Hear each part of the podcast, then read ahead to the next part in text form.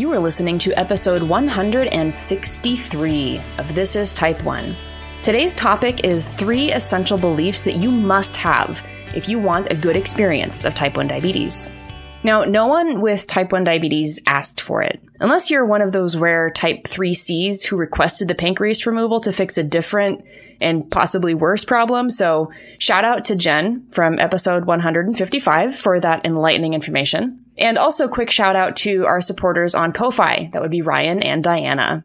Now, that all being said, if you want to create a good experience for yourself with type 1 diabetes, you really can't leave it up to chance the human brain will hyper focus on negativity. And if you let yourself live on default, even with T1D, you will automatically find all the reasons why it sucks. I fully believe that type 1 diabetes gives us the opportunity to have better lives than we ever did before. But if you don't have these three essential beliefs, you're kind of hamstrung from the start. First, it's possible to have a good experience of type 1 diabetes.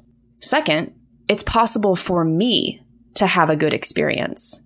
And third, that the metrics of T1D do not determine my worth as a person, nor do they define how good or bad I am at handling my diabetes. And I say good and bad in air quotes. Let's dive in. The first one, it's possible to have a good experience. Everything starts with possibility. If we don't think that something's even possible, it's so much less likely that we'll even try. We'll just put it off because that's not possible to us in our brains.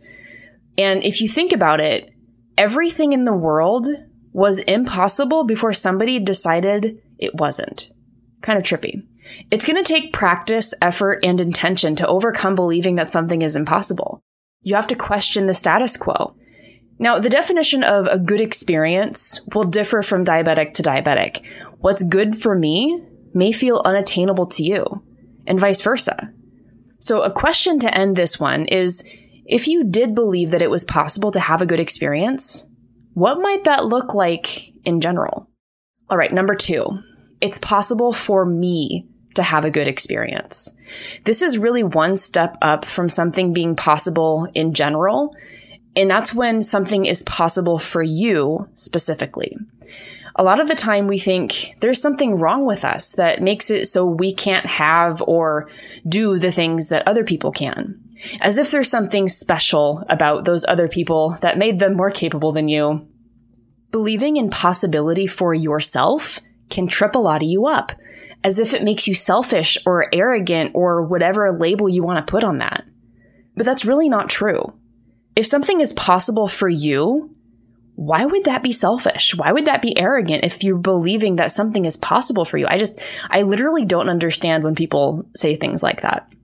Believing it's possible for you to have a good experience with type 1 diabetes also means you get to create that experience. And that can be both exhilarating and terrifying, knowing that you pretty much have all the power of how you want to create your experience.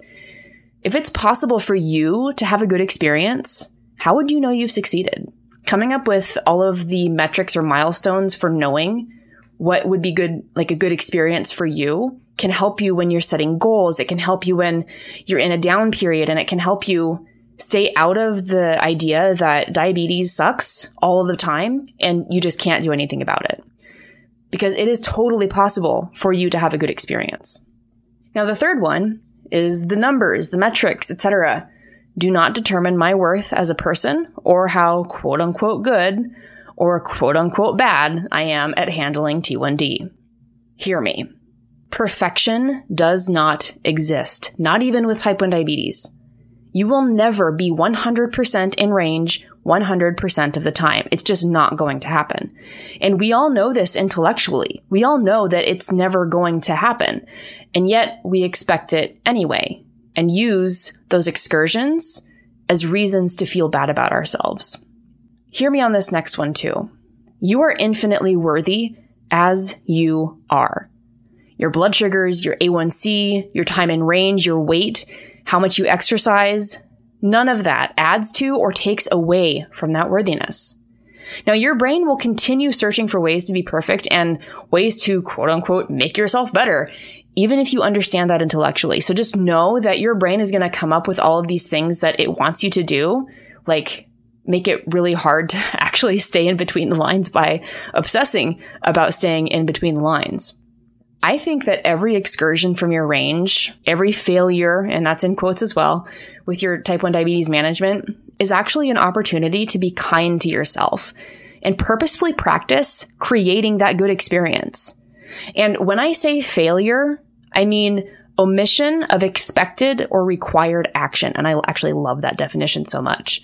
Inevitably, that just means not meeting the arbitrary expectations that you placed on yourself. Every time we experience failure, we're experiencing the result of us not taking expected or required action to meet an arbitrary expectation that we place on ourselves. Like, can you see how just defeating that is?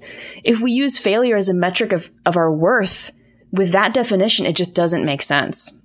Knowing that the metrics don't mean anything about you as a person, on the other hand, does not mean that you'll then not care about your numbers. On the contrary, I think you're more likely to be kinder to yourself for the metrics that you consider unsatisfactory and be more willing to find ways to reduce how often you experience those unsatisfactory metrics because you believe it's possible to do so. Now, if you believed this, what might be different for you? Ultimately, it all comes down to how you think about type 1 diabetes.